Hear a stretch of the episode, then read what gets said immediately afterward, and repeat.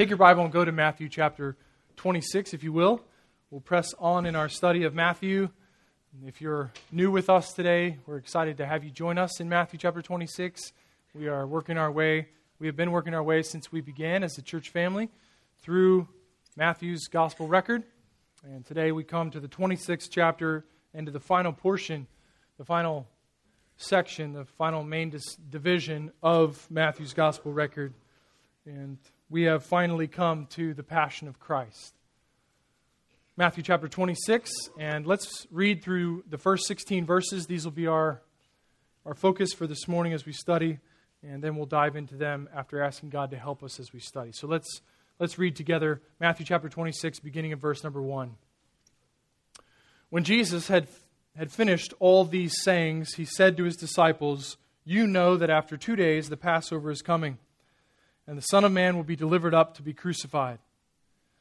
Then the chief priests and the elders of the people gathered in the palace of the high priest, whose name was Caiaphas, and plotted together in order to arrest Jesus by stealth and kill him. But they said, Not during the feast, lest there be an uproar among the people. Now, when Jesus was at Bethany in the house of Simon the leper, a woman came up to him with an alabaster flask of very expensive ointment and she poured it on his head as he reclined at the table. And when the disciples saw it, they were indignant, saying, Why this waste?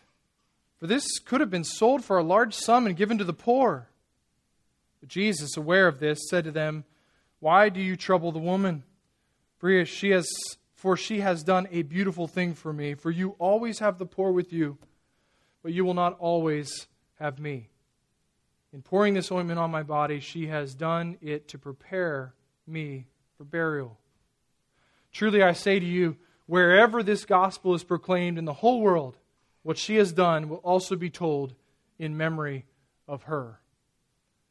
Verse number 14 Then one of the twelve, whose name was Judas Iscariot, went to the chief priests and said, What will you give me if I deliver him over to you? And they paid him 30 pieces of silver. And from that moment, he sought an opportunity to betray him. Father, help us now as we study your word. We need grace and strength for this time. Paul's writing to the Corinthian believers reminds us that it is only your Spirit who grants us understanding of your word. And so we seek his help now because of Christ, and for his name's sake we ask. Amen. Matthew chapter 26 comes right on the heels of that last discourse of Jesus in Matthew chapter 24 and 25, known as the Olivet Discourse. That's the fifth and the final major sermon, if you will, of Jesus' ministry. This is the final public teaching moment for Jesus. And chapter 26 really begins with the conclusion of that sermon. I mean, these words at the beginning here in verse number 1 and 2 really set up the end of that sermon and transition us now to what will come in chapter 26, 27, and 28. We find our context established, and then the instruction really begins from Matthew through the narrative account. These events will happen quickly, but time will move very slowly. So, up to this point in Matthew, we have moved over major periods of time in relatively few words. Now we will move in moments and hours and it will take as many words to cover an hour or two hours or a half of a day as it did to cover weeks or months in previous portions of Matthew's gospel record. The key for us to understand this morning as we launch into this study of the Passion, and this will carry us through the end of this book and it will carry us into the middle, the middle of this year the key theme that keeps driving home as I've been studying and working through this text is that the cross of Jesus is the center of human history and must be the center of our human existence, or therefore must be the center of our human existence. The cross of Jesus Christ is the center of human history. Therefore, it must be the center of our human existence. So often we consider the cross to be history for us or the entry point to a Christian experience. So we offer up the cross to an unbeliever as their remedy to their sin problem. But the, the cross is the centerpiece of all that is. And therefore, as we will find over and over again, brought to light for us by Matthew's faithful record under the inspiration of the Spirit. Therefore, the cross must be the center of our human existence. Broaden that out from your personal experience as a believer with the cross at the center of your life. It must be the center of our life as a church family. The cross is the basis upon which we gather together. It is the cross, it's the passion, it's what took place in these chapters that is the founding theology for our gathering together as a local assembly of Christ's body, along with all of the other local assemblies that gather in His name. It's the cross that is the basis of, of our, our scattering to spread the good news of the kingdom. It, the cross is at the center. It's our hope for our sanctification, it is our message for evangelization, and of course, it is the good news that is the foundation of our life in Christ. So, the umbrella theme over this portion of Gospel of Matthew is that the cross of Jesus is at the center of human history. Therefore, it must be at the center of our, that is, the people of Christ. It must be at the center of our human existence. Now, this major division breaks down into subdivisions, and I want to give those to you for those of you who are outliners and like to see the text before we get to the text. Let me give you some basic guidelines to the breakdown here in this last portion of Matthew. First, we find the preparation for the passion. That's what we're going to study today. We'll begin the study of the preparation for the passion. That takes us from verse number 1 of chapter 26 all the way to verse 46 of chapter 26. So, 26, 1 to 46 give us the preparation for the passion. Chapter 26, beginning in verse 47, carrying through 27, 26. If you're new to the study of the Bible, this is not code. Uh, this is just chapter and verse breakdown. So, verse number 26 and verse 47 through chapter 27 and verse 26 is the arrest and the trial of Jesus. Some of the most painful, difficult reading and study that we will encounter culminating then in chapter 27, verse 27 through 61, with the crucifixion and the burial of Jesus. So we have the preparation for the passion, then the arrest in chapter 26, 47 to chapter 27, verse 26, then the crucifixion and the burial of Jesus in chapter 27, verse 27 to 61, and then finally we'll find the resurrection and the final instructions, chapter 27, verse 62 through chapter 28 and verse 20. Final instructions being known as the Great Commission. So we have the preparation, then we have the arrest and trial, then we have the crucifixion and burial, and then the resurrection and the final instructions. These divisions help us, at least. They're, they're not inspired, but they help us get a grip on what's going on in the big picture of this final portion of Matthew's gospel. Today we begin with the preparation. And the preparation for the Passion is all about instruction for us.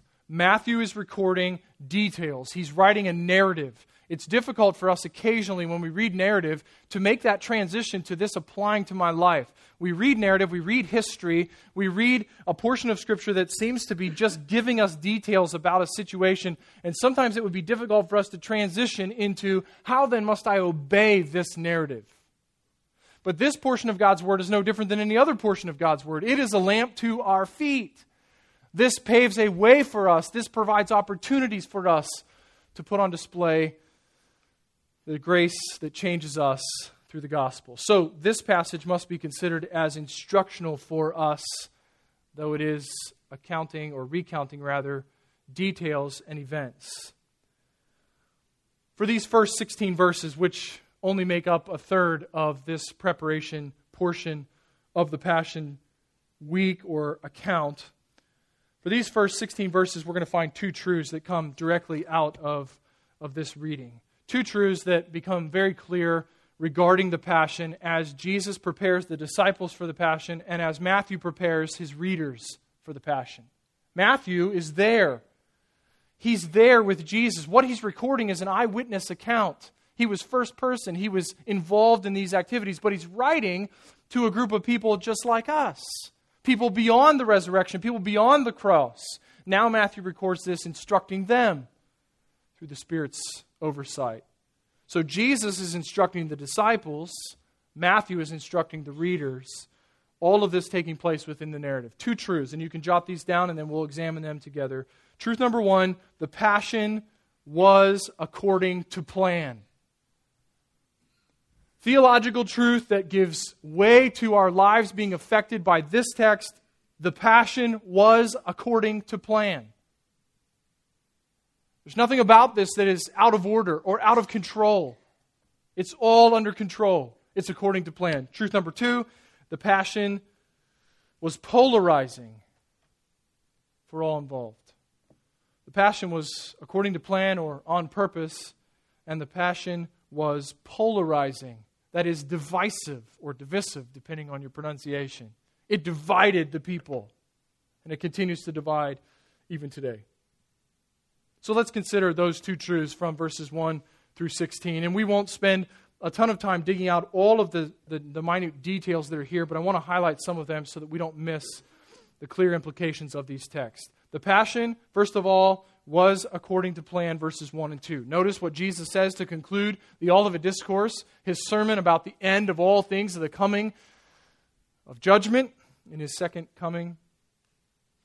When Jesus, Matthew records, had finished all these sayings, when he had wrapped up his discourse on the side of the Mount of Olives, he said to his disciples, You know that after two days the Passover is coming, and the Son of Man will be delivered to be crucified. Now, those words are introductory, so they're easy for us to read them like introductory words. It's easy for us to breeze past this because this is the fourth time in the Gospel of Matthew that Jesus has predicted his passion. And the second time that he's mentioned his crucifixion. You might remember those previous predictions or prophecies about the passion. You can find them in chapter 16 and verse 21, chapter 17, verses 22 and 23, and then again in chapter 20, verses 18 and 19. The fourth time, Jesus now has said to the disciples, This is what's coming. But this time is slightly different because Jesus begins this, this statement to the disciples with two words that almost can make us smile on this side of reading this account. You know that after two days the Passover is coming and the Son of Man will be delivered to be crucified. He, he tells them that they know this. The disciples, what they knew was sketchy at best. And though he had already said this three times, and though he's assuming of them that they know, they need information from Jesus. I believe Jesus predicts his passion in this particular setting for the purpose of driving home those last words.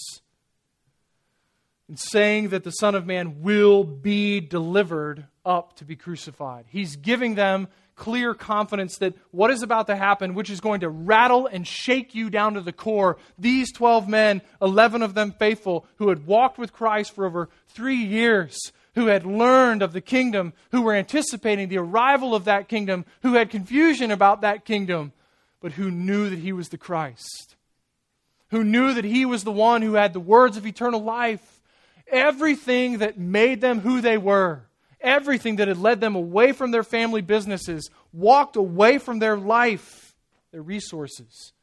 It was all about to be shaken down to the foundation. Because the events of the Passion needed preparation. Jesus now instills in them confidence that the Passion was, is going to be, in this case, according to plan they can go back and remember these four statements from Jesus. He has known all along that this is coming. There are no surprises as we study the Passion. Not for Jesus. Now, Jesus says that in two days, the Passover will begin. That puts this on a time frame of Tuesday afternoon. If you remember this, I was laughing with Jared Torres this week telling him, I was asking if he remembered that the Jewish calendar began the next day at sundown of the previous day. So tonight, when the sun goes down, it's tomorrow. He said, Yeah, I remember you saying that the last time, and I decided I was just going to trust you on that because I couldn't even think like that.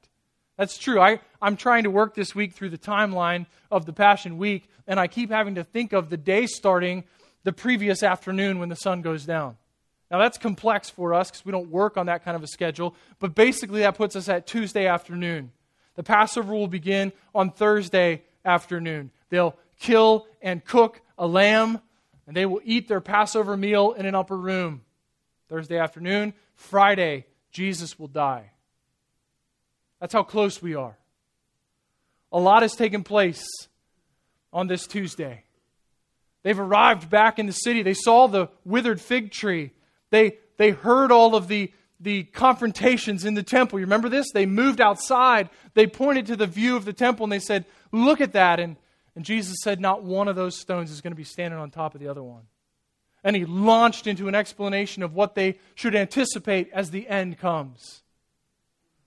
And now Jesus says, Two days from now, Passover begins, and I go to a Roman cross. There will be time to study crucifixion, but that is a softened word in our experience. This would put the fear, like fear we've never known, into the hearers. The key here in verses 1 and 2 is for us to realize that as this narrative unfolds, there's nothing that's outside the plan. This week, I was reminded by a, a fellow pastor that to say that things happened out of our control is basically to say everything, because nothing happens under our control, but everything happens according to plan. I was also encouraged this week to have the same pastor say, When I have a week like this week, when nothing seems to be going according to plan, I need to ask myself a question Whose plan? You see, the sovereignty of God in the Passion Week is as applicable as it was to the disciples as they, they needed to be prepared for the events, as it is for you and me. We need preparation for what is coming in our lives. It is no different at a theological base than the preparation that was made for the crucifixion of Christ. Christ says this will happen, and it will happen because it has been ordained to happen. This has been prophesied. We'll see that as we study through this. This was to fulfill what was said in the Old Testament. This was to fulfill what had been planned in the mind of God. Turn over to Acts chapter 2 and let me show you this from one of the other guys who heard Jesus say this. So these are just a few days really later. There's this man named Peter who we've got acquainted with in the Gospel of Matthew. And Peter's preaching under the power of the Holy Spirit at the day of Pentecost, the founding of the church. The Spirit is falling upon all who are believing, and Peter is declaring the truth of the gospel. And notice verse number 22 of Acts chapter 2. Men of Israel, hear these words Jesus of Nazareth, a man attested to you by God with mighty works and wonders and signs that God did through him in your midst, as you yourselves know. This Jesus, delivered up according to the definite plan and foreknowledge of God, you crucified and killed by the hands of lawless men, that is, the Romans who carried out their desires. God raised him up, loosing the pangs of death because it was not possible for him to be held by it. Do you notice the middle there? It was by the according to the definite plan and foreknowledge of God. Peter, in the aftermath of all that would take place, in his denial of Christ, in his rejection of Christ, in his the, the lowest moment of his walk with Christ. Following all of that and the restoration that took place, and there along the sea, as Jesus said, Do you love me? Do you love me? Do you love me? After all that's accomplished, the Spirit comes. Peter says, All of these events took place according to the definite plan and foreknowledge of God. Now, brothers and sisters, that is enormously important for us. This was no accident. Your life is no accident. Your trials are no accident. Your blessings are no accident. The unknown is not accidental. The future is not fatalistic. It is personally planned by a creator sovereign of the universe who has ordained all things for the goal of bringing himself glory. So take heart with the disciples as they're prepared for the passion. The passion was according to plan, as is your life in Christ. The cross of Jesus is at the center of human history. Therefore, that cross, this passion, these events need to be at the center of our human existence. Truth number two the passion would polarize all involved. It polarized everybody who was connected to it. Verse number 3 down to verse number 16. Now, there's two groups, obviously, in polar opposites. We have two polarized groups. We have those who hate Jesus, and we have those who love Jesus. And I believe that's exactly what Matthew's trying to highlight by including these verses for us, and I'll explain that in just a moment. Let's look first at those who are marked by their hatred for Christ. There are those who are leaders with hatred. Fascinatingly enough, these are the men of God. These are the Bible people. These are the elders. These are the chief priests. These are the Pharisees and the scribes. This is the Sanhedrin. These are the people who you could go to and say, What does it say in Isaiah chapter 7? And they would tell you and then explain to you what it meant. These were the ones who said, What are the laws for the Sabbath? And they knew them. These are the ones who memorized the Torah. These are the, the men of the book. And they are filled with hatred for the Son of God. They are the first category sly, attempting to take Jesus by stealth and to kill him, to somehow force Jesus off a cliff or run him through, somehow to create a, a coincidental accident so that Jesus is wiped off the scene. Leaders filled with hatred, false religious shepherds. The second is the intimate hatred. There's the leaders who hate, and there's the friend who hates Jesus. We're going to see Judas show up in the middle of the story about Mary and the ointment, but we really see Judas on display in verses 14 to 16. The chief priests and the elders and, and their whole plan to go get Jesus by stealth and kill him, it didn't have to happen because one of his friends came and said, I'll give him to you. I'll sell him to you. You set me up with a little bit of money, and you'll have Jesus when you want him. And that began the plan for the betrayal of Christ. Now, note the hallmarks of this hatred that's displayed here in verses 1 through 16. Number one, this hatred is marked by hypocrisy. These are the people who scream the loudest, I love God. And they hate Jesus for who he is and what he represents and the message that he proclaims. He steals their glory, he removes their prominence. He is the Messiah from an unknown village, from an unknown mom, who they cannot submit to. So hypocrisy is rank in this hatred. This hatred is also marked by extreme conclusions. These people do not hate Jesus in the sense of, he annoys me.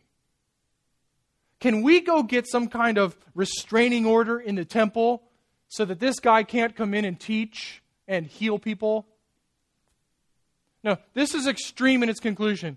They are at the end of their rope of hatred, and it's got to end, and it's got to end finally with death. He needs to be killed and shut up once and for all. That is extreme in its conclusion because the hatred is deep seated in their wicked hearts. So while they scream their love for God, put on a display of religiosity, they are filled with seething, extreme hatred for the Messiah of God. And finally, this hatred in Judas's life is seen in eager denunciation and betrayal. Judas sees an opportunity for a little cash and trades the Messiah for that cash. Now, on the flip side of that coin, we find the other polarizing extreme. We find affection, lavish affection. Those who related to Christ during this time as preparation for his passion is, is in full swing, and even in this account that we'll read in the middle of this paragraph, verses 6 through 13. We find extravagant extremes. We find people who are living out on either end of the spectrum, full of hatred, screaming, Crucify him! Give us Barabbas! Or doing what Mary does in verses 6 through 13. This is affection that is extravagant in, in its display. Now, the story here isn't difficult for us to, to understand from Matthew's record. Okay, the, the house of Simon the leper, he's not a leper anymore. That would be defiling everybody who's in his presence unless he's healed. So The assumption here is that in Bethany, there was a guy named Simon. That's a common name. He used to be a leper. He lived in the colony outside of the town because if you're in contact with this guy, you're contaminated. Jesus heals him. He, uh, he becomes a follower of Christ. He's granted faith, he, an eagerness. He has Jesus in his home. He's now hosting the one who saved him.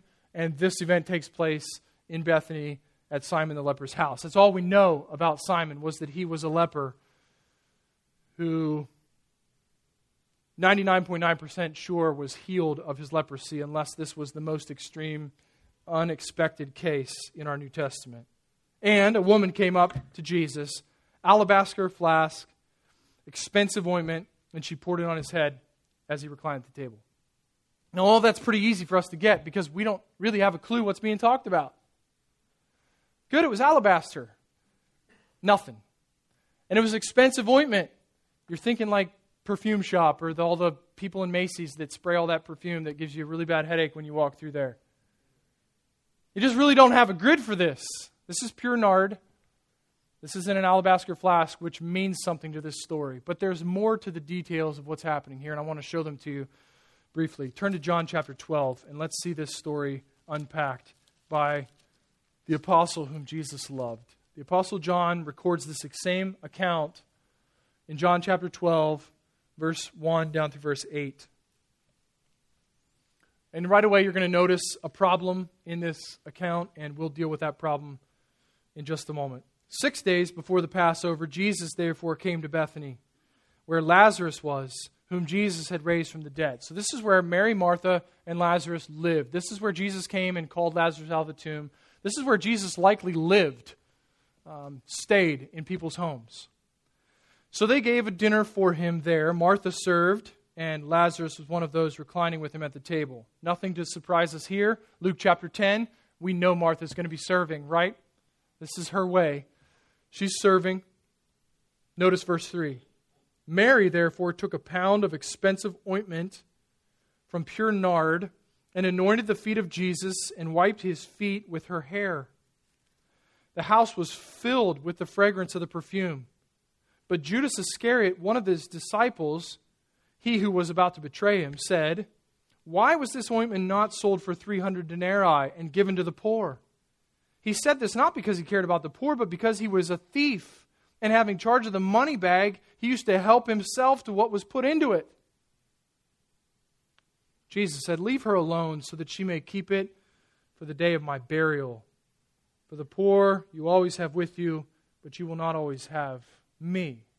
Now, there's some important details that are filled in by John's record. First is the timing of this event. All the way through our study of Matthew, I've tried to remind you occasionally that Matthew's not writing a chronological history, he's writing a thematic history. Now, there's a general chronology to what's happening, but the details in the passages that we study, Matthew's taking them and bringing them because he's presenting a point, he's presenting a theme. So these events are the same events, and Matthew's borrowing an event from earlier in the life of Christ, in the ministry of Christ, in Bethany, and bringing it to bear on this record.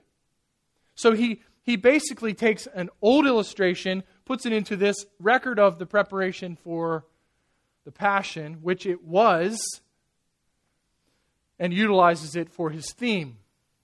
The Passion was according to plan, and the Passion polarized people. And I believe that's Matthew's intention. He's making those polarizing extremes obvious. People who are associated with Jesus only have two options love him or hate him, follow him or reject him, heaven or hell. These are the only two extremes. The woman is Matthew.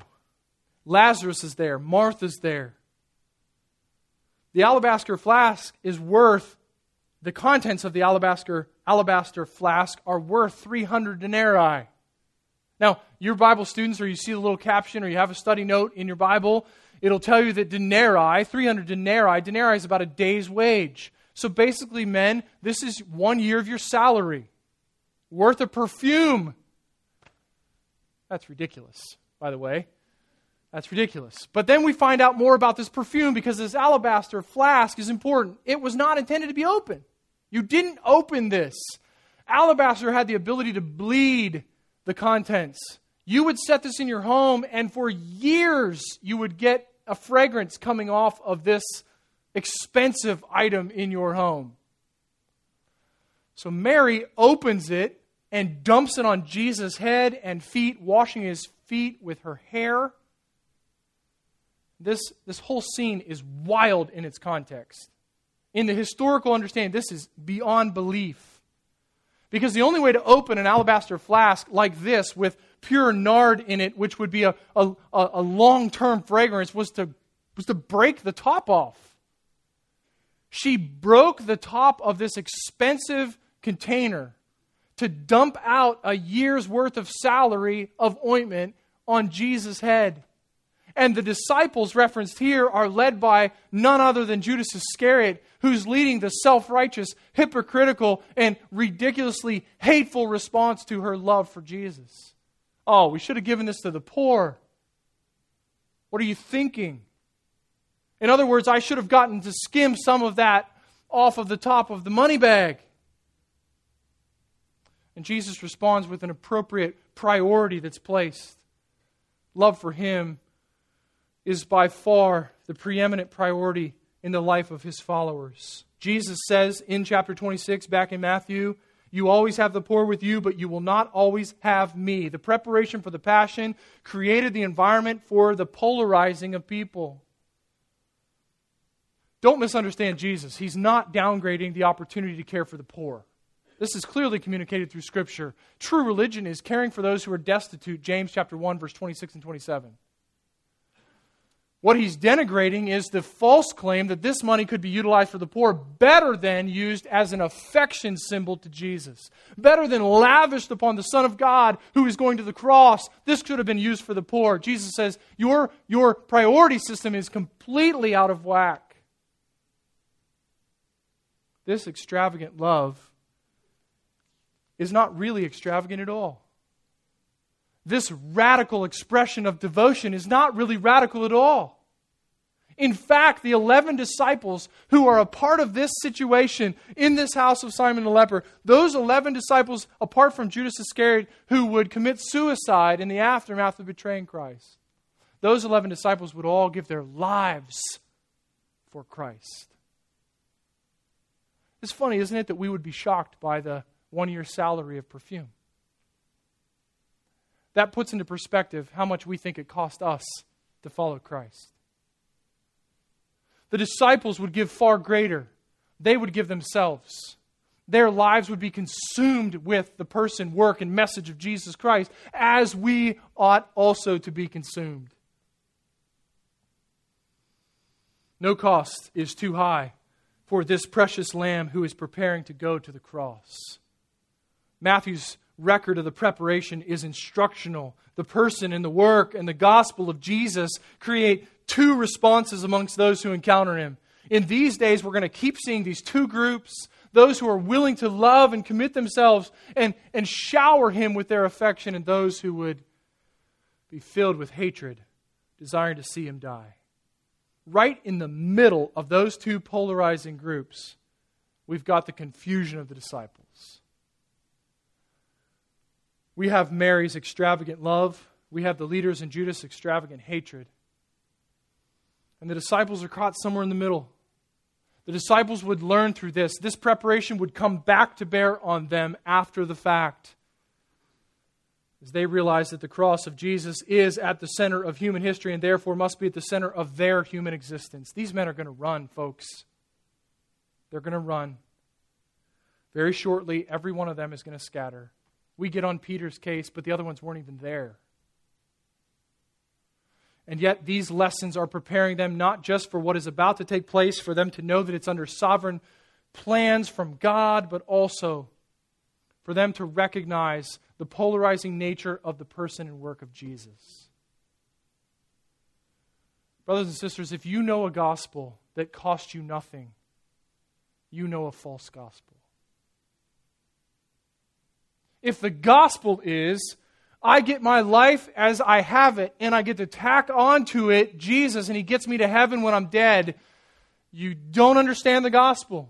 If the gospel is, I don't give up anything, Christ gives up everything to make me what I want to be. He's my dream fulfiller. He's my fixer. He's my, he's my best doctor ever. He's my genie in the bottle. You don't know the gospel. The gospel is the end of us, the exaltation of the suffering lamb. The gospel is all of us is set aside. The surrender is total, complete, permanent. That's where we begin, and that's what we fight to continue to live as we progress in our likeness to Christ. So, the passion, always according to plan in every detail, and polarizing for all who were involved. It's true this morning that we've been created to be fanatical. I thought this weekend, I was thinking about the way we celebrate fanatics in our culture. I mean, 52 or so men with a bunch of plastic gear on, and they have a piece of leather, uh, like skin from an animal that's sewn together, and they put air in it. And then one set of guys tries to run it over a line, and the other set of guys tries to get them before they go over the line. And the result people without their clothes on, body painted, screaming, making fools of themselves with, with no thought of the cost. People screaming at strangers who are wearing striped white and black shirts, screaming in hatred at these people, and hugging and jumping around with perfect strangers that they've never met because they're not wearing the stripes, they're wearing the same color as their team. See, fanatical responses are, are a part of our, our being as human beings. Now, football is just one of the extremes. If you don't like football, don't, don't, I mean, take heed lest you fall, okay? There's, there's other extremes. Because we've been created to revel, to be fanatics, to be all about something, to be consumed with something, but it's not football. And it's not this life, and it's not possessions, and it's not family, and it's not these other things. It's Christ. It's the one who's going to die. He is consuming, and He's worthy, and He's the only one worthy of that consuming passion. So be prepared with the disciples as we get to go back and, and walk through this history of the passion, as we get to go back and experience the cross, which is the centerpiece of, of, of human history, be prepared for the effects of it on our human existence. The world, our flesh, which still bears sin, our enemy are all screaming, here's something else to be fanatical about. It'll satisfy, it will fulfill. And yet we know that according to the, the plan of God, there is only one who is worthy of our undying and unqualified affections. It's Jesus. Mary is a living illustration. And we this morning had the opportunity to be the fulfillment of prophecy. Did you know that? You were a part of the fulfillment of prophecy. If you're going to lunch with people from another local assembly, let them know. Guess what we did this morning? we were part of a fulfillment of prophecy. Why? Because this kind of affection towards Jesus, this kind of not radical but extravagant show of love for Him, this disregard for monetary value and personal possessions and personal status with the people that are in the room, this kind of sacrifice, notice what Jesus says. Truly, I say to you, verse 13, wherever this gospel is proclaimed in the whole world, what she has done will also be told in memory of her. This is rewarded. This is celebrated. This kind of radical allegiance to Jesus. Affections that know no boundaries. This is the delight of his Father. So much so that the Spirit has preserved, even till today, this record. For the gospel of Jesus Christ, the good news of a substitute for sinners who believe, to be mentioned in the same breath with Mary pouring out perfume on Jesus' head. Polarizing extremes according to plan. This is preparation for the passion. Now, this morning we need to ask ourselves what do we do with this text? How do I obey this portion of God's Word? I've been praying this week and this weekend and this morning that God would awaken a fresh perspective of the cross and the, the Christ of the cross. I can't think that the Spirit's intention for us with this text is, is not to reconsume us with the wonder of the gospel. Like, it's way too mundane. I'm way too unaffected. I'm way too roll my eyes. We're doing the gospel again. This is the gospel. This is un, unfathomable truth. So, no doubt, in preparation for our study of the Passion, we should be praying for a, an affection that matches our theology. We believe that God sent His Son to die for us and was raised on the third day. And yet we live that as if, yeah, we believe it. We need to pray for a fresh view of the value of this sacrifice so that our affections are captured by Christ, so that our lives are molded and shaped by the centerpiece of human history, which is the cross of Christ. We need confidence that the sovereign plan of God is still going on today as much as it was in these moments preparing for this passion. But, brothers and sisters, obey this text by cultivating a fresh appreciation for the cross, resulting in deepening affections for the Christ who died there. We're about to do that. That's what this is for. These little tiny crumbs of unleavened bread and little tiny things of juice. They're not insignificant. They're not a ritual, but we are about to remind ourselves of the value of what was happening at the cross. Blood was being shed, body was being given, in our place. This should, should ruin our week for the glory of God.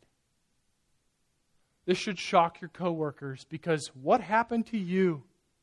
I was reminded of who my Savior is and what He accomplished. This should shock us as we engage with other believers with the love that we love them with. Why? Because we've been reminded, we've seen it again the laying down of his life for us. Are we in awe of Jesus or are we just happy to go through Christian motions? Do we genuinely love one another with actions, not flawlessly, but do we genuinely appropriate this gospel to our lives? Is this cross really at the center of our priority? Listen to this quote finally, and we'll, we'll close this time together. C.J. Mahaney says this in his little book. If you don't have it, you should get it Christ centered living. CJ says, in the midst of our various responsibilities and many possible areas of service in the kingdom of God, one overarching truth should motivate all our work and effort, every part of who we are. Jesus died for our sins. There is no one else worthy of our affections. He is first, He is primary, He is exclusive in His rights to our, our being. Perhaps you're here this morning and you are, you are in the hypocritical haters of Jesus delineation. Here's the marvel of the gospel.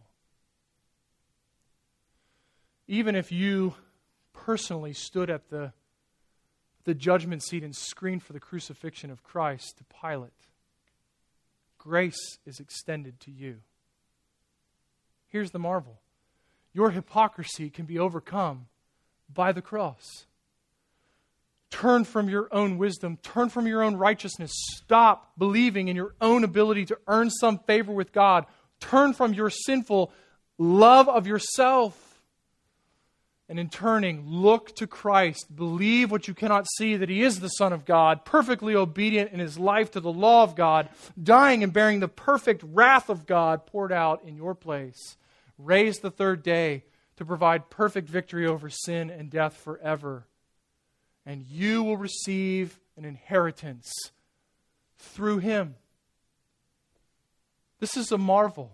For those of you who have been saved within a Christian experience, you know this marvel God saves hypocrites. I'm one of them.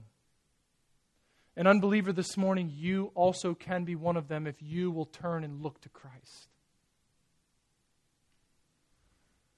End your hypocrisy. Repent and believe, and you'll be saved. Father, thank you for this privilege of opening your word. It is that, it is a privilege. You have met us to speak to us directly. We do not deserve this kindness from you.